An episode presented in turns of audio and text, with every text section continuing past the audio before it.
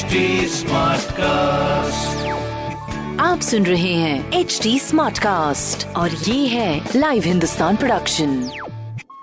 हाँ जी, welcome to H T smart cast. मैं हूँ आरजे सोना, आपके साथ कानपुर की सारी स्मार्ट खबरें इस हफ्ते में आपको बताऊंगी। और सबसे पहले मैं ट्रांसपोर्ट नगर की खबर बताने से शुरुआत करूंगी, जहां पर ट्रांसपोर्ट नगर में शुरू हुआ है सी सी सड़क का निर्माण कार्य।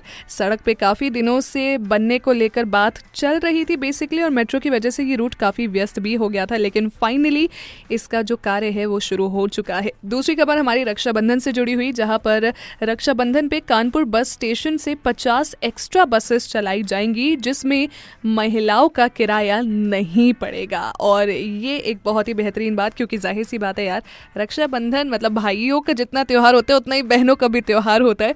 तो रक्षा के माफिक पचास एक्स्ट्रा बसेस अपने कानपुर शहर से चलाई जाएंगी।